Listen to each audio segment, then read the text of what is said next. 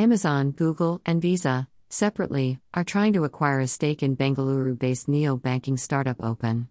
Open's valuation, post deal, will multiple three times to hit $600 to 700 MN.